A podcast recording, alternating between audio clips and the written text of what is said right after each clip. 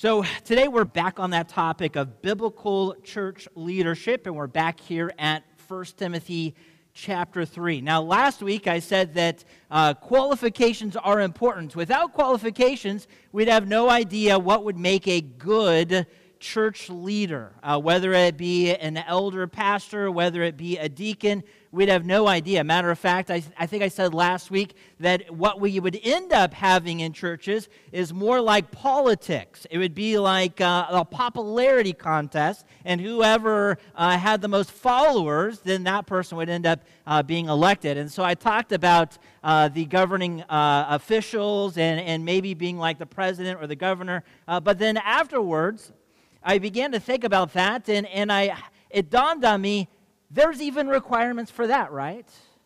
And so there are requirements for the President of the United States set up by the Constitution, all right? You may know these three if you are an avid constitutionalist, but the Constitution lists three qualifications for the presidency. The president must be at least what?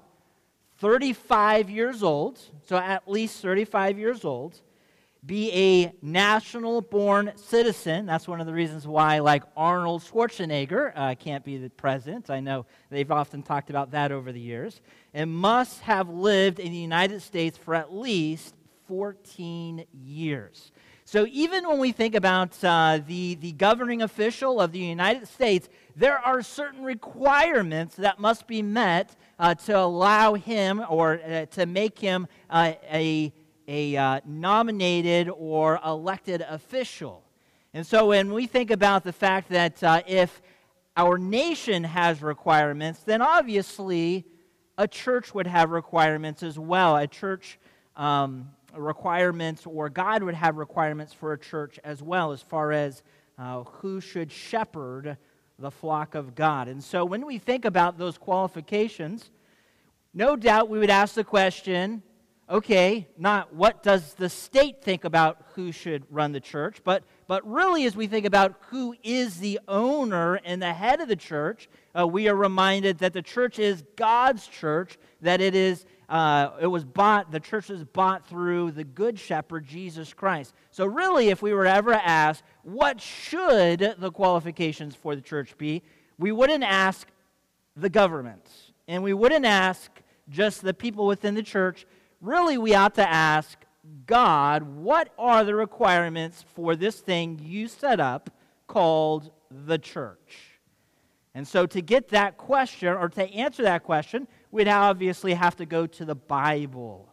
Now, we are in one of the three pastoral epistles found in the New Testament. And what does that mean? This, is one of three letters that Paul wrote to a pastor. Okay? Now, there is no doubt in my mind that Paul wrote more than three letters to pastors because he was a man who really uh, loved other guys and wanted guys to succeed. And so there's no doubt in my mind that Paul wrote more than just three letters in his life to pastors. But there's only three letters that were inspired and kept for us. And so those three letters are 1 Timothy, 2 Timothy, and Titus. And so inspiration and preservation is what we have today when we think about this First Timothy passage. And so, really, as we think about this, this is originally written to a pastor, all right? Timothy was a pastor. It was originally written to Timothy, uh, a, a young pastor. And I say young, he wasn't really young as we think young today. He was probably like in his 30s um, or around maybe like 35 probably. So he was, he was young in the way of what we would expect to be young at that time, but uh, he, was, uh, he was not around my age. I'm older than that now. But uh, he, was, he, was a young, he was a young pastor. And so Paul is writing to him just to make sure that the church continues forward in the correct way. Because as we know, bad leadership can really destroy a church.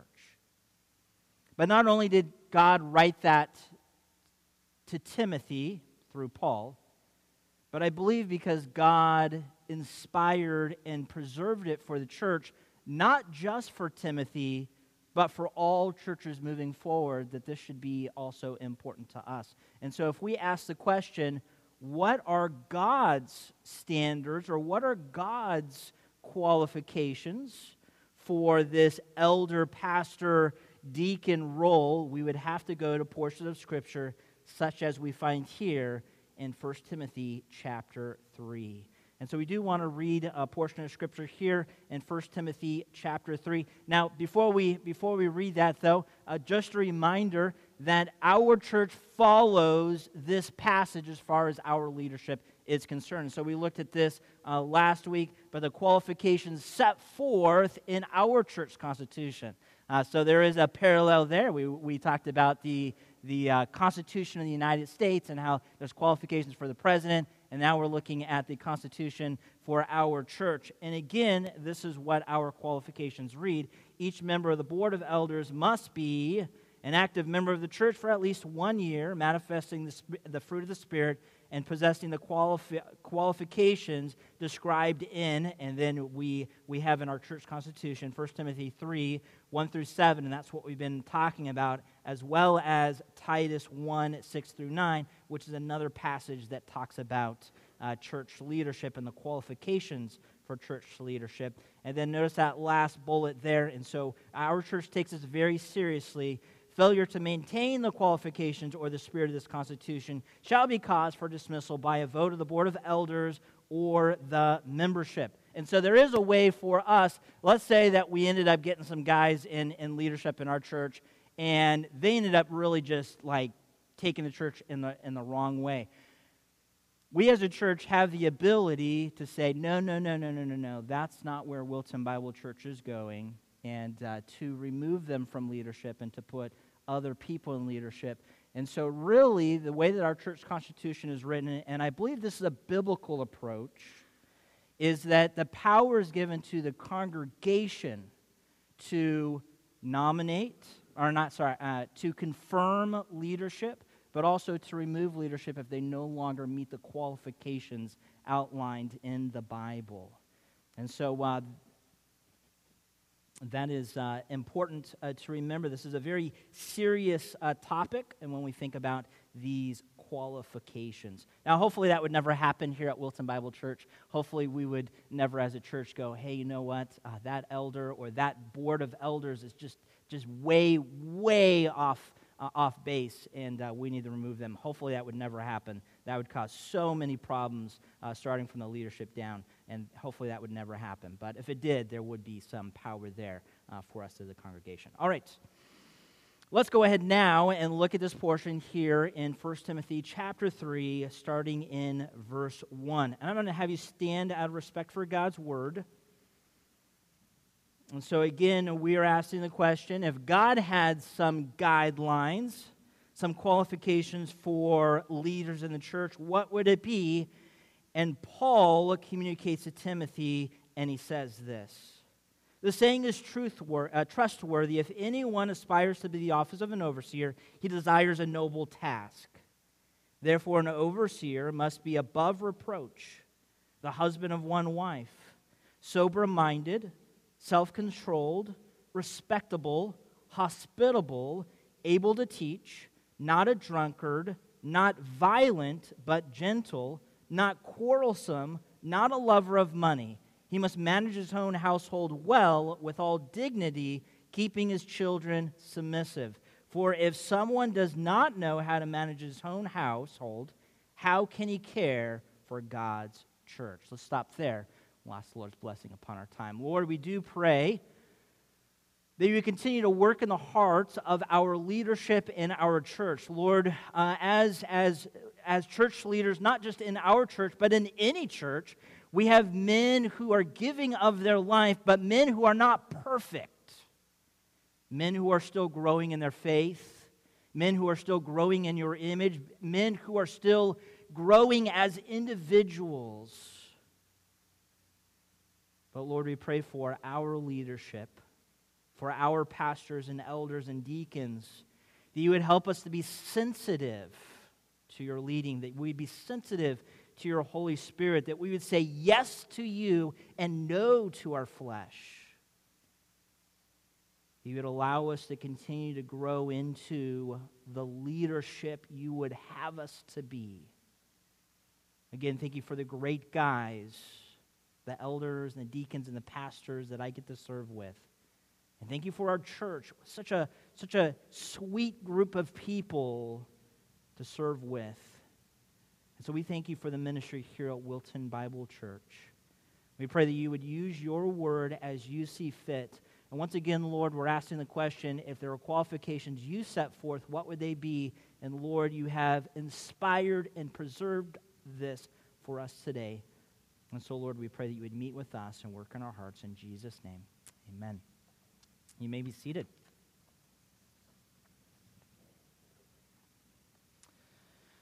Somebody might ask this question Why have qualifications at all? Why have qualifications at all? Wouldn't it be much easier if we could just pick whoever we wanted? Uh, why have qualifications? Why, why are there some type of benchmarks that someone must meet to really be a leader of a church? Wouldn't it be easier if there were no qualifications? And of course, that would be easier if there were no qualifications, uh, but I don't think it would be right because remember, number one, God calls leaders to leadership. God calls us all to do something in the church. Remember, we are designed for His glory. We are His workmanship, created in Christ Jesus for good works. We all have something to do here at Wilton Bible Church, but God has designated a group of leaders to lead Wilton Bible Church. So that's number one. Remember, God calls leaders. Number two, the church confirms leaders. And so we would not be able to confirm leaders unless we understood what would make a good leader. And so we are given these qualifications. This brings up a very important topic before we really move on to qualifications, which is this. And, and I, I talked about it a little bit in the introduction. But only elders and members of Wilton Bible Church can confirm and dismiss church leadership. So only the members of Wilton Bible Church really have a say in the leadership here at Wilton Bible Church. That means, and I, I gave the illustration a little bit earlier, what if we did get a group of guys that really were taking the church in the wrong direction and, and we started preaching like heresy and all of these different things? if you were not a member, you would have no power to be able to remove them. You would just be just an attender, someone who uh, serves in the church but listens. And so membership is important. Your voice is important. So only elders and members of Wilton Bible Church can confirm and dismiss church leadership. And of course, we talked about the fact that the church is the one who confirms leaders. And so when you're not a church member, you're missing an opportunity. You're missing an opportunity to really recognize church leadership. You're missing an opportunity to recognize elder pastors and deacons. You're missing an opportunity to say, yes, that is my elder. Yes, that is my pastor. Yes, that is my deacon. But maybe some people don't join the church because they just don't know how. So, what happens? What happens when someone joins the church? Well, we take them into a dark room and, and we shine a light on them. We ask them all kinds of really personal questions. No, that's not what happens at all. That's not what happens at all. And so there's some uh, membership packets out in the foyer. Uh, they kind of walk you through how to become a member. Uh, but, but what you do, and, and remember the qualification for church membership is saved and baptized. And where do we get that? Out of our church constitution? No, out of the Bible, all right? Saved and baptized, added to the church. That is what we see throughout the New Testament. People were saved and baptized and added to the church. So that's how we do membership as well. People who are saved and baptized. All right. So those are the two qualifi- those are the two major qualifications for, for church membership. The other one is that you be in agreement with our doctrinal statement, because obviously um, you won't feel at home if we had a bunch of guys that agreed with our doctrinal statement, but you didn't agree with our doctrinal statement, then you wouldn't really feel at, at home here. And so that's one of the other uh, requirements that we have for membership. So, so what's next? Okay, so I am saved and I am baptized, and I do agree with the teaching here at Wilton Bible Church. Now what? Well, it's really easy. There's an application back there, and all you do is you fill it out, you turn it into the office, you hand it to one of our elders or deacons or pastors, and then I will send on that application to all of our leadership. We'll read over it, and then we'll set up a time where we can meet after church. And uh, not in a dark room, in my office, and uh, all we want to do is we want to hear your testimony. We want to know how were you saved? And then also in that meeting, there's a great opportunity for you to ask questions. Why does Wilton Bible do? Or I had a question in the doctrinal statement. It says, and that would be a great opportunity for you to ask those questions of our leadership. Why do we do certain things or why do we believe certain things? If you're kind of like, I'm not really sure here, that'd be a great opportunity for us to answer any questions uh, that you have. And then, as long as there's no red flags um, for the leadership, what we'll do is uh, we will present you to the church. And uh, there will be a quick vote after church. And uh, just to let you know, I've never been part of a church where someone came for membership and the membership said, No, we don't want that person. I've never been part of a church that that's ever happened. And so, um, as long as you talk to the, the elder, uh, elder pastors and everything seems to be uh, good, uh, the church will recognize you and confirm you into membership. And so that's how membership works. It's not a scary thing, all right? Again, uh, really, the, the, the two major requirements is saved and baptized. The third one is equally important that you're in agreement with Wilton Bible Church. And that's really all um, membership is. And then it gives you the ability to be able to confirm people in the church. It gives you the ability to vote. Now, obviously, church membership is more than just voting, right? We're not going to talk all about church membership uh, today. I will cover that at a different time. We'll probably take a whole Sunday after we finish up with these qualifications because these two things do go hand in hand, and we'll spend a whole Sunday just on that topic of church membership. But the reason why I say that today, and the reason why I bring that up today, is because we need to know this. If we are not a member, we are missing an opportunity to f- confirm God's calling in the lives of our elder pastors and deacons. All right? We're missing an opportunity if we're not a member. We're missing an opportunity to recognize them as a leader here at Wilton Bible Church if you are not a member. All right. Last week we talked about that first major qualification for overseer, which was what? Anybody remember? What is the first major qualification? All right, if you guessed testimony, you would be correct. All right? Testimony, and where do we get that? Well, we get that from verse 2. Therefore, an overseer must be what? above reproach. Being above reproach means that an elder is to be the kind of man who no one suspects of wrongdoing or immorality. People should be shocked to hear this kind of man charged with such an act. All right? That is being above reproach. And we looked at uh, verses 2 and 3, and really, as we think about our leadership, our leadership uh, when we think about their testimony, they should fit into verses 2 and 3. Literally, we could say, therefore, John must be above reproach. Therefore, Steve McCormick must be above reproach, and then go all the way through verses 2 and 3. All right? And so uh, that is um, that testimony. We looked at that last week. Now, we're going to talk about that second major division here and that is family leadership. The next major qualification for the office of elder pastor is family leadership. Elders and pastors should be men who lead their family well. Now, this is really a different standard from the world.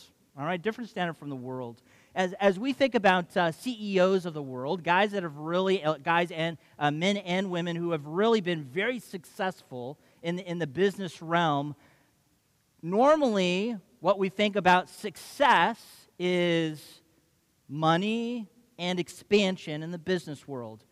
We don't often ask questions about their home, whether or not he or she is a good parent or a good spouse or or um, that uh, some of those other things that are personal. Matter of fact, uh, we are taught by the world that a leader's home world, their children, marriage, and even sex life, is personal and therefore no one else's business.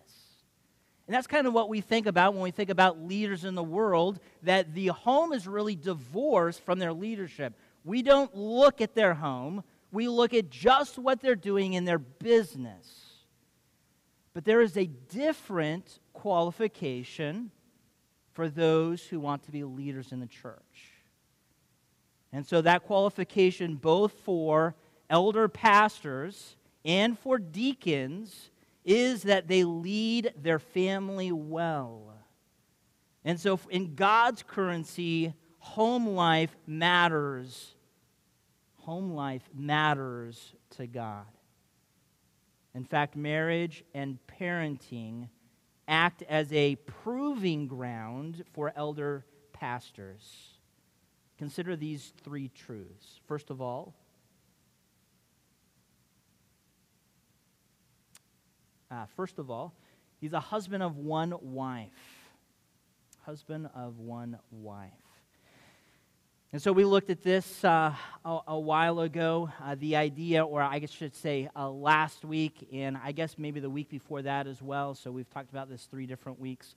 Uh, but it's, it's not simply someone who is uh, divorced, although I, I think that is, is true here. It's not someone who is uh, just remarried, like if they were widowed and they were remarried, then they can't be a pastor. I don't believe that's what it's saying. And also, I don't believe it's saying that you have to be married to be a pastor. I don't think that's what it's saying either. Instead, really, what it's saying here for the husband of one wife, if you remember, this is literally a one woman man. And so when we think about family leadership, the leaders at Wilton Bible Church, as they lead their family, they ought to be faithful to their family. An elder pastor should be a faithful husband to his wife and family. You know, the, the church, of course, is, is a picture of a marriage relationship. It's, it's uh, the church is, is the bride and Christ is, is the groom. And, and so this, this picture, this, this uh, illustration of our families and our marriages is a picture of what the church, I'm sorry, the, the picture of the church is what our marriage should be like the love that we have for our wives and the reverence that the wife has for the husband. And so, this is a picture. The church, of course, is a picture of marriage, or marriage is the picture of the church. Either way, husbands are to be faithful men. And in God's currency, this is important. And it is a good leadership skill, someone who can lead their families.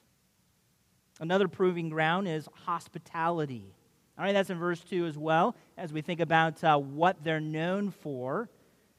Are they known for being hospitable? Hospitality reveals who you are in the privacy of your own home. It allows others to see your family in action. Now, there is this, this idea in churches that for some reason, uh, pastors' kids, missionaries' kids, deacons' kids, uh, elders' kids, that there's this expectation that, that kids should be perfect of leadership. And I'm just going to tell you that kids are not perfect. I mean, my kids are not any more perfect than your kids. All right? I remember uh, I, I, got to preach. My, my first Father's Day message was after uh, my oldest was born. And so she was still just a baby when I got to preach that, that uh, first Father's Day message. My senior pastor thought, oh, it'll be fun since you're just a brand new father. Why don't you do the Father's Day message? So I had the opportunity and the privilege of doing that. And I do remember doing, uh, saying this. I do remember saying this well, if Madison ever needs to be disciplined, I will discipline her. And this same response happened. There were people that giggled in the audience. And then afterwards, someone came up to me and said, um, did, uh, did you say if you? you should probably say when you need to discipline Madison, you will discipline her. And uh, of course, Madison is, is not perfect. All of my girls are not perfect, although they're all great girls, and I'm very thankful to have uh, the three girls that God uh, gave to me and Brooke. But you know, my girls are not perfect. And when we think about family leadership, that should not be the expectation. All right? We're not looking for perfect families. You know why? Because there are no perfect families. And so I am not a perfect father, and Brooke is not a perfect mom, and we do not have perfect girls because we ourselves are not perfect.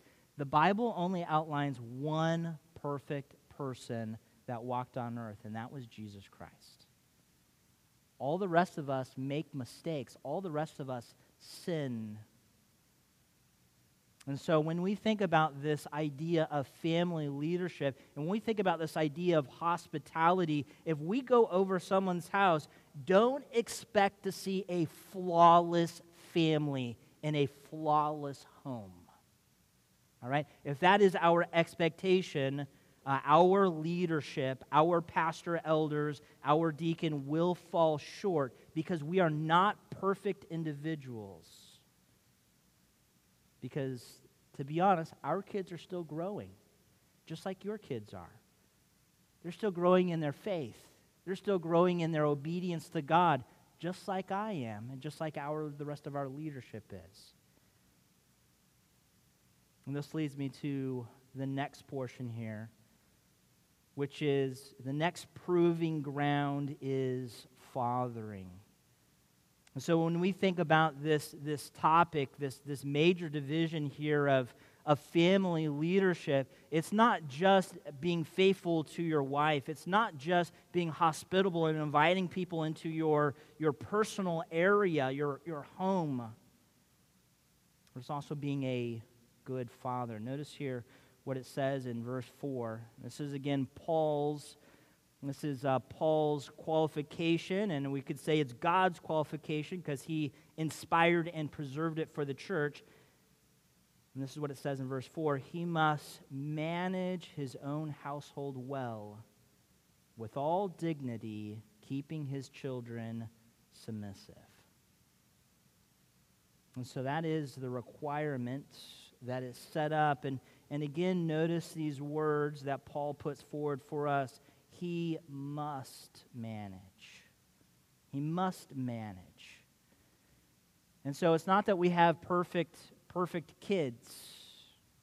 It's not that I'm a perfect leader in my home because my daughter will tell you I am not a perfect leader.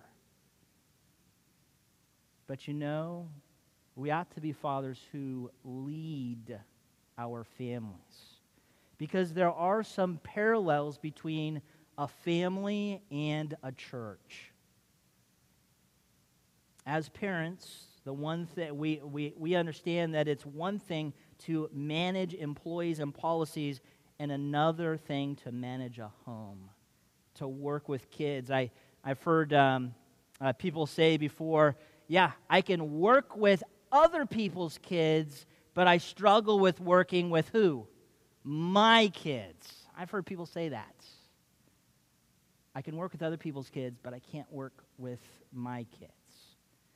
And oftentimes that is a big struggle within homes. It's one thing to manage employees or kids of other people, it's another thing to manage a home. Oftentimes, the one who knows us best in our homes are our kids and our wife.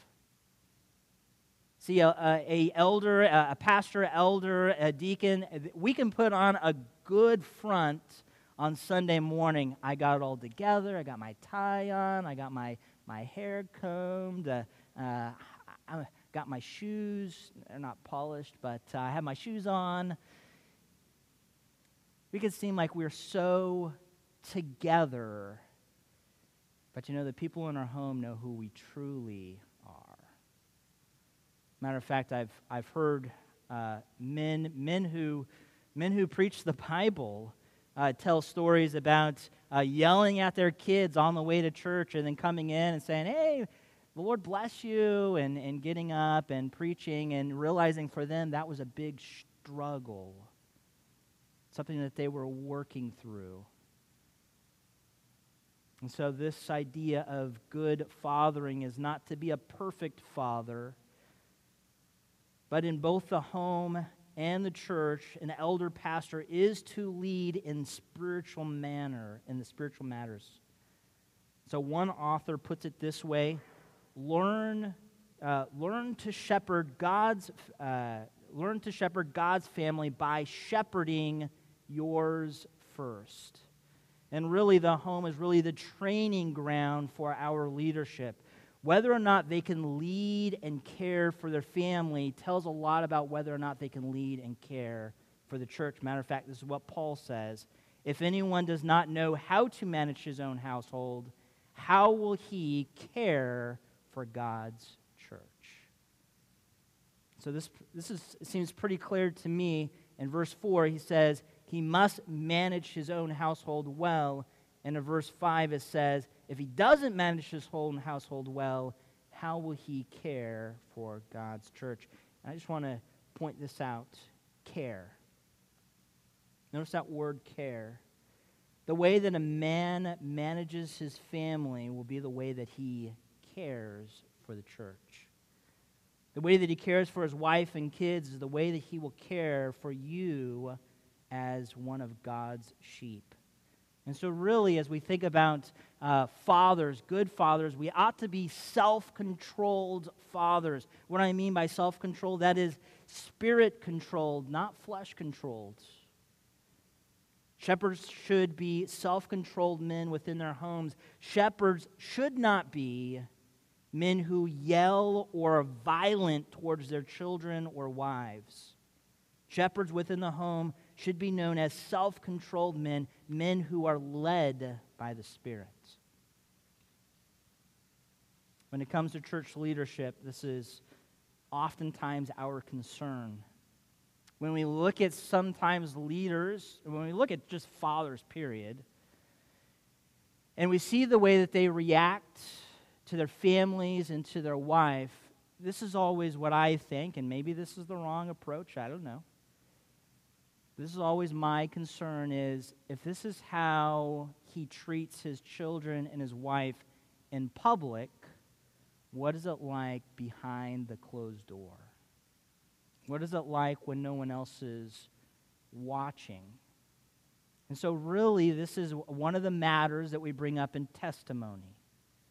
Is they are they someone who is angry and loses their cool often? Are they someone who yells at their family members, the people that are underneath them in their family. And if that is how they care for their family, then Paul says that's how they will care for you as a church, as part of God's flock. And so, really, as we think about that leadership within the home, they need to be self controlled men, not men that react out of out of emotion, not men who react out of the flesh, but men who say no to themselves and yes to God. I remember, I remember as a as a youth pastor, we had these uh, uh, rowdy boys, and uh, yeah, there was a whole bunch of them, and uh, their father was was a good guy, and he loved the Lord, and he taught uh, Sunday school. But I remember on I think it was a Wednesday night uh, one of his, his youngest, actually, his youngest son came up and said, Dad, let's go. And uh, his dad was, was talking, was fellowshipping. And uh, the, that, the teenage boy came up and, and he did this thing, slapped him in the face like this. And to see what his dad did, I could see his dad was like, and then he calmed himself down and he said, We will leave when we're ready. And I thought, wow, that takes a lot of restraint. It was one of those times, you know, when you're working alongside a, another Christian and they hit their thumb with a hammer and you go, oh, what are they going to say? I was waiting to see what that man was going to do, and that man had self control. He didn't react out of the flesh, although it would have been very easy for him to react out of the flesh. Instead, he showed self control, and, and no doubt that son had a good, stern talking to when they got home. But it's not just anger that really should we should be careful of when we think about those church leadership. Another thing that we should be careful of is those leaders that deal with their family and they deal in such an uncaring way. Maybe they're, they're the type of pastor that's like, I mean, they're the type of father that's like, yeah, I don't care what my, what my kids do. Whatever they do is, is what they do, and, and uh, it's going to be up to them. And they have no care for their family. Because really, managing your family, discipling your kids, takes work, takes time. You can't really be a godly father and be a lazy father.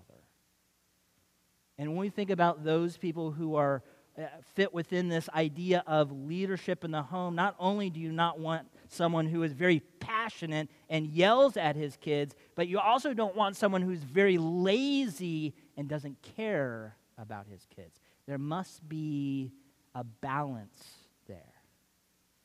Someone who truly loves his kids and wants them to do what is right. Spends that time to encourage them, to disciple them, to teach them right from wrong. And I'm not just saying right from wrong as far as the world is concerned, but right from wrong as far as God is concerned. So that's what we want from our leadership. When we talk about this idea of leading homes and being good fathers, we want guys who don't yell at their families. They're not lazy towards their families, but they're men who care and shepherd their families. And of course, this qualification is not just for elder pastors, it's also for uh, deacons, and it comes up a little bit later as, as we look at the qualifications for deacons, and this is found in verse 12, and it says this Let deacons each be. Uh, let deacons each be the husband of one wife, managing their children and their own households well. And so, really, in God's economy, not only is it elder pastors who, who ought to be able to lead their families, to lead the church, but even deacons ought to be able to lead their families before they lead the church. And why? Because families is the testing ground for shepherds. And whether or not you're a leader here at Wilton Bible Church or you're just a father, as a father, you are shepherding your children. And so we ought to be leading them in the right way, encouraging them showing them love, showing them care, caring for the flock within our home as shepherds of our own home. And so we're going to stop there this morning because we do have uh, the Lord's Supper, but let me finish up with this. Today we've looked at two major qualifications, all right? Number one, testimony. What is our leadership known for? Okay, we talked about that last week. We touched on it this week. The second thing do we have men who lead their families and who lead their families as well?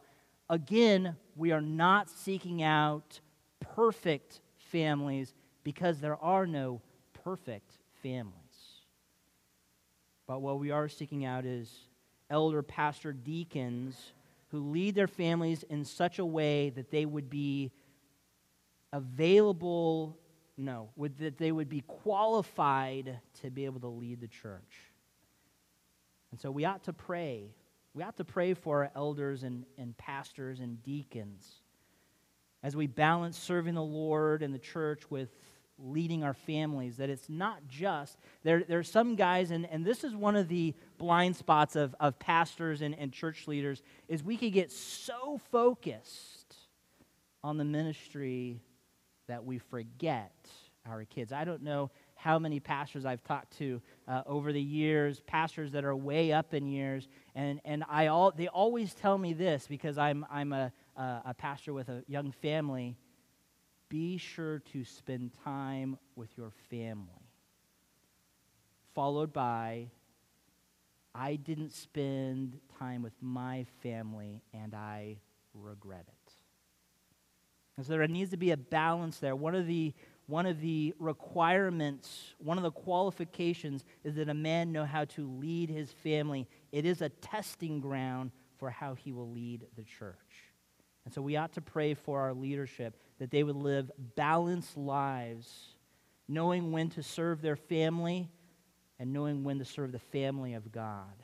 And also pray that God would continue to raise up new leaders, spirit filled guys who know how to lead their home who are faithful to their families and faithful to their wife, and who are good fathers. Because again, leadership in the home is a testing ground for how they will one day lead a church, if God were to call them. And so, leadership in the home. The world might say it's not a big deal as long as the finances and the programs moving forward.